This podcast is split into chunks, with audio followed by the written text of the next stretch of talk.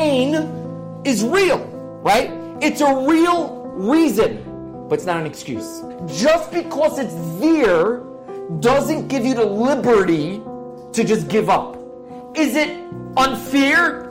Let's say yes. Do you have every reason in the world to just give up and say, listen, this is the hand that God dealt me, I'm out? one hundred percent. Somebody who went through such trauma has a real reason to not be who they're meant to be.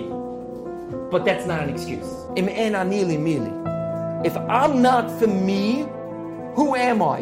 And if I'm not going to work on me, then no one else is going to work on me. And if I'm not going to make my situation better, then no one's going to make my situation better. It's a reason for who you are the way you are, but it's not an excuse. And not only is it not an excuse, it is the very essence that makes you great.